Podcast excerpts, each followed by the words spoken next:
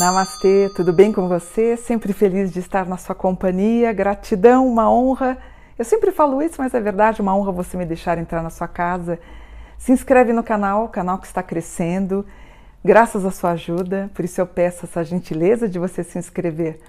E depois deixe seu comentário, deixe seu gostei, eu sempre dou uma lida nos comentários de vocês. Hoje eu queria falar sobre um tema muito nos tocou, né? Não há um brasileiro ou mesmo pessoas em qualquer lugar do mundo, né? Sobre o incêndio da Boate Kiss, que foi uma tragédia que matou 242 pessoas, feriu 680, gente, que loucura, numa cidade de Santa Maria, no estado brasileiro do Rio Grande do Sul. A tragédia ocorreu na madrugada de 27 de janeiro de 2013 e foi provocada pela imprudência dos integrantes da banda em usar um artefato pirotécnico em ambiente fechado. O acidente foi considerado a segunda maior tragédia do Brasil em número de vítimas em um incêndio. As chamas se alastraram rapidamente por causa do material inflamável usado como isolamento acústico, que produziu uma fumaça preta e tóxica. A boate estava lotada e não havia saída de emergência. O caso da Boate Kiss também foi uma grande sequência de erros e omissões dos poderes públicos. Você sabe que esse tema me toca profundamente, toca a todos os brasileiros, né? E eu quero contar alguns estudos que eu fiz, eu acho que tem relevância, e eu quero que vocês acompanhem. Primeiro, eu dei uma olhada no mapa do evento, né? Foi dia 27 de janeiro de 2013, às 2h30, em Santa Maria. É um evento que começa com o sol em Aquário, num grau, basicamente, especificamente, em algo que remete à ideia de algo espiritual, como se fosse realmente um resgate. Muito se disse na época que o fato do acidente da boate poderia ter algo a ver com karmas das famílias alemãs, né? Então eu fiz esse estudo e realmente tem. Mas assim, hoje, o tema de hoje, ele não visa buscar ou visar nenhum culpado, não é? Espiritualmente, mas sim alguns estudos que eu fiz que eu vou passar para vocês. Então o evento começa em Aquário, com ascendente em Sagitário. Realmente houve imprudências, né? Lembrando que o Sagitário ele rege festas, organizações, eventos, alegria, e era o que estava todo mundo lá. Tinha gente comemorando alguma coisa relacionada a final de estudos, outros comemorando festas de aniversário. A gente tem uma lua resgatando a ideia do leão, que fala da omissão dos poderes públicos. O Aquário 13, as festas, a Vênus em Capricórnio, algo muito demorado para se pedir ajuda. Um Júpiter em Gêmeos, né? A questão de não conseguir, as pessoas não conseguirem respirar, né? Isso foi rapidamente alastrado. E um grau em Gêmeos, que dá indicativo de muitos estudantes. Mas o mapa, ele enfatiza o tempo inteiro algo relacionado a resgate kármico. A gente tem um Aquário, a gente tem um Escorpião que trata disso, a gente tem um outro Gêmeos que culmina na casa 12, no Escorpião 22, que retrata a ideia do julgamento. Se você tem no seu mapa Escorpião 22, ele tem duas vertentes. Uma se relaciona a alguma coisa voltado a ministérios, Tribunal de Contas, Tribunal da Justiça, ou alguma coisa referente a um processo que você vai ter que pagar, enfim. E aparece isso aqui no mapa, né? O Escorpião 22 também é um grau que fala de análise financeira e análise de mercado, num bom aspecto. Eu tenho o Sol, gente, que é o que deu um mote para o evento. Sol na casa 3. Casa 3 é a casa da imprudência também, em mau aspecto. Sol na casa 3 se refere à educação, mas em mau aspecto a casa 3 fala de algo imaturo, precipitado, incoerente. Eu tenho uma lua na casa 9, então as pessoas que desencarnaram, elas iriam desencarnar mesmo, muita casa 9 aqui. E o nodo na 12, ele trata sempre de algo relacionado a processos de vidas passadas, tá? Então, aspectos na casa 7 que falam da relevância espiritual. Eu tenho Sol, eu tenho Lua e tenho o próprio Quirón, que relaciona a esse trato da espiritualidade. Um grau que trata dos jovens, a ansiedade de todo mundo querer escapar e não ter as saídas de emergência. E parece que algumas que tinham estavam trancadas, né? E tudo isso culminou nessa grande tragédia. Portanto, um evento com Aquário em ascendente em Sagitário. Daria para ter mudado, né? Claro que não, o fato já aconteceu, não, é incontestável, não tem o que fazer. Mas pelo Sol na casa 3, sim, houve imprudência, como eu disse para vocês, né? O caso da Boate Kiss também foi uma grande sequência de erros e omissões dos poderes públicos, né? Aí eu dei uma olhada na data aqui, peraí, deixa eu passar para vocês, ó. Em 27 de janeiro de 2013, resulta em 2041, que somado os dígitos dá 7. 7 é a carta do carro. O que é a carta do carro? Chariot, o que é? O número 7 é um homem que está numa carruagem e abaixo dele, os cavalos, né? O cavalo e a carruagem passa por cima de pessoas, de cadáveres. O número 7, em bom aspecto, simboliza a vitória. Em mau aspecto, um homem dentro de uma carruagem que passa sobre os corpos. Então eu tenho o número 7, que já me chama a atenção. Aí o que eu fiz? Eu fiz a numerologia da Boate Kiss, tá aqui, ó. Eu fiz a numerologia da boate. Olha que interessante. A boate, não sei se dá para ver, não sei se vai dar para ver com clareza, mas a numerologia da Boate Kiss resulta em 7 também, que é de novo a carta do carro do tarô, que simboliza a vitória sobre os adversários, mas também simboliza a carruagem, o cavaleiro passando sobre os corpos de pessoas já inertes. Na numerologia, que eu tenho outro fator interessante, na numerologia, como eu disse, também resulta no número 7.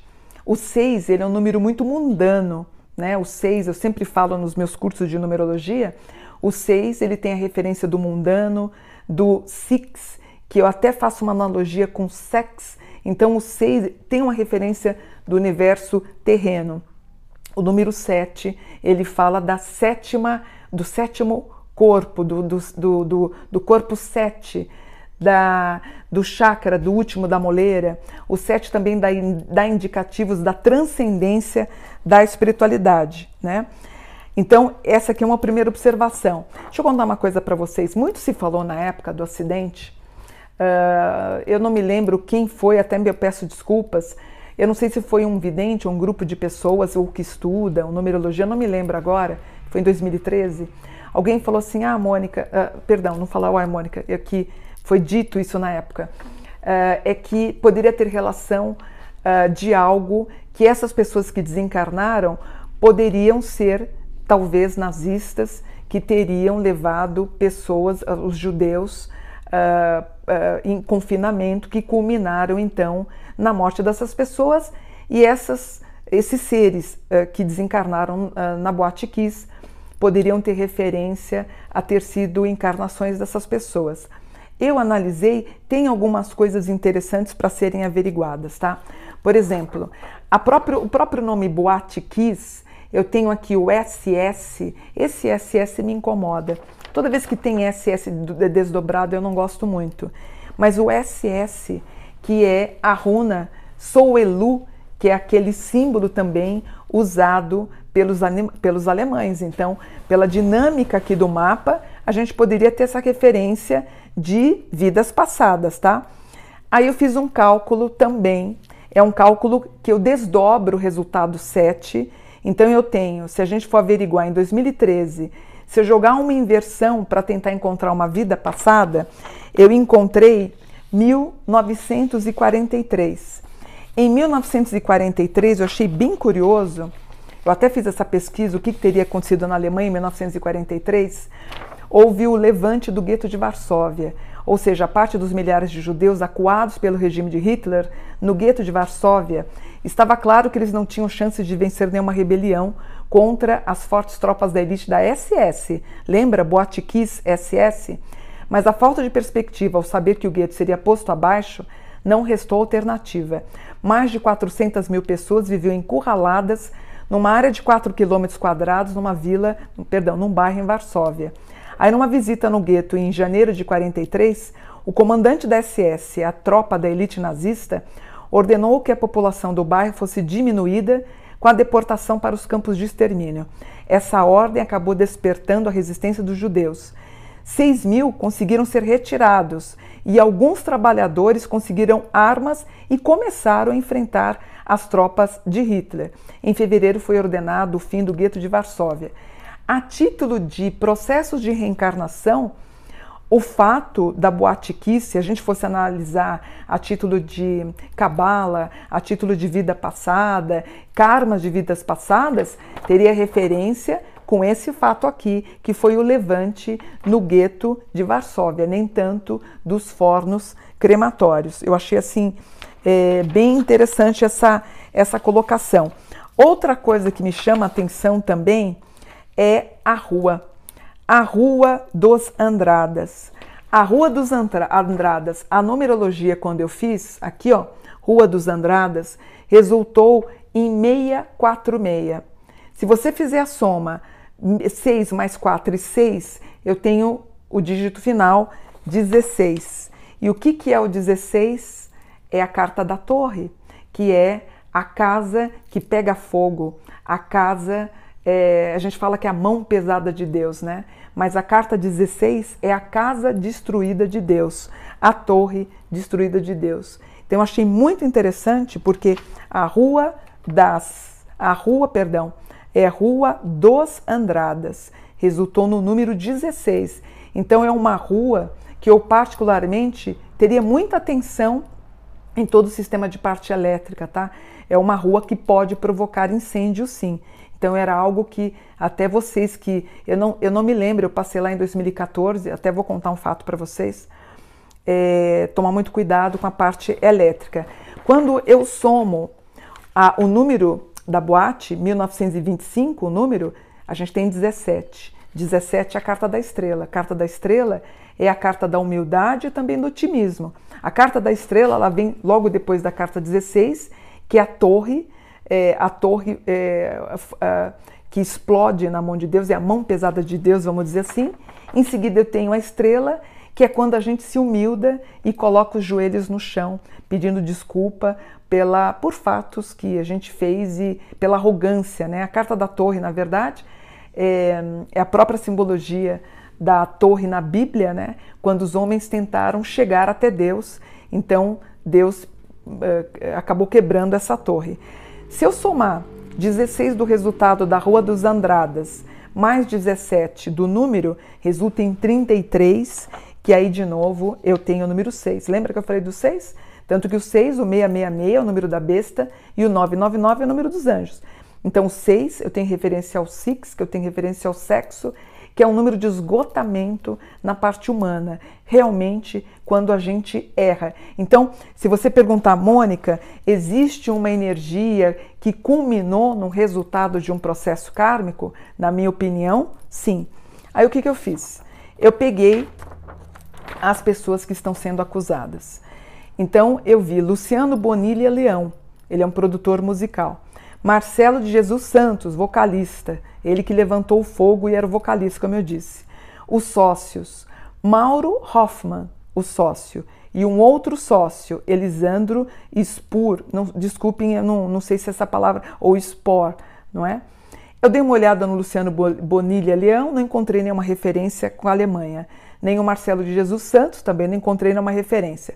Quando eu vou no sócio do Mauro Hoffmann, ou Hoffmann, eu encontro, no Google, eu encontro o mesmo sobrenome de Heinrich, ou Heinrich Hoffmann, um homem que nasceu dia 12 de setembro de 1885 e desencarna em Munique no dia 11 de dezembro de 57. Esse Heinrich, ou Heinrich, ele foi um fotógrafo alemão e fotógrafo pessoal de Adolf Hitler durante a Alemanha nazista. E ele foi escolhido pessoalmente por Hitler como seu fotógrafo oficial. As suas fotografias foram publicadas em selos, cartões postais e álbuns. No final da guerra, ele foi condenado por 4 anos de prisão pela participação nos lucros da guerra nazista. Aí ele foi solto em 1950 e desencarnou com 72 anos. Então, eu achei do Ludwig Lewis, também o nome do outro sócio, que ele foi um compositor, violonista e regente alemão, mas não tem referência com a Alemanha nazista. Então, portanto, a título kármico, Quem teria referências aqui se algo aconteceu, como eu falei do Levante de Varsóvia, ou alguma coisa com a ascensão do nazismo, Hitler e tudo mais, teria alguma coisa kármica com o senhor Mauro. Ainda está em julgamento, vamos ver o que vai acontecer, as penalizações de cada um, mas é isso, muito triste, né? Eu me lembro que eu fui para Santa Maria com meu filho, numa feira de livro, e nós fomos um ano depois, nós fomos em 2014, e a feira aconteceu numa praça, e os grupos de pessoas, dos familiares pedindo por justiça, eles ocupavam 4 pontos da praça, e eu fui visitar cada ponto com meu filho, eu fui lá dar minhas condolências, enfim, abraçar, e todo mundo muito emocionado, enfim, e um deles inclusive fez uma mini palestra antes da minha, eu o convidei para subir no palco. Enquanto eu cumprimentava, as pessoas na rua passavam, e essas pessoas abriam as janelas e xingavam as maiores ofensas que vocês podem imaginar, dizendo que eles eram para ir embora, que eles não tinham que ter nada, porque eles mereciam morrer, porque estava todo mundo divertindo. Gente, eu achei isso um cúmulo. Eu e o meu filho ficamos passados, vendo as pessoas abrindo os vidros dos carros e ofendendo esses familiares, porque as pessoas morreram no local de festa. Ou seja, quer dizer, se eu morrer na minha casa, ou se eu morrer na estrada, a Mônica é boazinha. Mas se eu morrer numa boate que eu estou comemorando meu aniversário, eu viro ruim. Gente, o problema do brasileiro é a falta de amadurecimento nesse sentido. Como ele é cruel, né? Outro dia eu vi uma entrevista de um homem que perguntou a um cientista por que nós nunca recebemos um prêmio Nobel diante de grandes crânios. E esse senhor disse assim, de modo muito, um contexto bem interessante, ele falou assim, porque o brasileiro detesta seus heróis. É verdade. Todo mundo que tenta ter uma ascensão, a gente imediatamente tenta destruí-lo. Isso é uma coisa muito típica do brasileiro. Então, jovens que estavam, eu não sei em que ano que eles estavam na área da medicina, parece que eles estavam se formando, jovens que foram comemorar, que foram, deixa eu ver quantas mortes, 242 mortes comemorando um final de ano, provavelmente médicos iram se formar, o fato deles estarem na boate, eles foram desmerecidos porque estavam comemorando. Como o brasileiro, ele é cruel em alguns momentos, né? Isso me faz pensar muito sobre o que aconteceu. Portanto, de acordo com tudo que eu vi sobre a Boate Kiss, não acho que exista algo karmático referente aos locais de extermínio que culminaram nos fornos onde os judeus foram cremados. Eu não vejo, mas eu vejo algo referente ao levante no Gueto de Varsóvia, né? Onde judeus, um grupo de judeus, eles tentam ir contra a SS. E, por um processo kármico, eles acabam se encontrando na boate, no evento da Rua dos Andradas. Então, achei curioso. Mais curioso também achei o Kiss, o SS, que era o símbolo do nazismo, né? Quer dizer, a tropa, a primeira tropa, a tropa considerada mais cruel e mais inteligente, a preferida de Hitler, também tinha referência com SS. Eu, particularmente, não gosto muito do SS dobrado. Eu lembro que o Silvio Santos, no começo de carreira, o programa dele era um S com S. E ele, sendo judeu, eu mesmo achava muito estranho ele fazer o SS. Eu não sou muito fã desse S dobrado. Mas é isso. Lamentável tudo o que aconteceu. Eu vi um dos acusados subindo numa escada rolante, chorando, dizendo que ele não era culpado, ele não era assassino. Enfim, vamos ver o que o juiz vai dizer disso tudo. É um processo que está seguindo, que está acontecendo.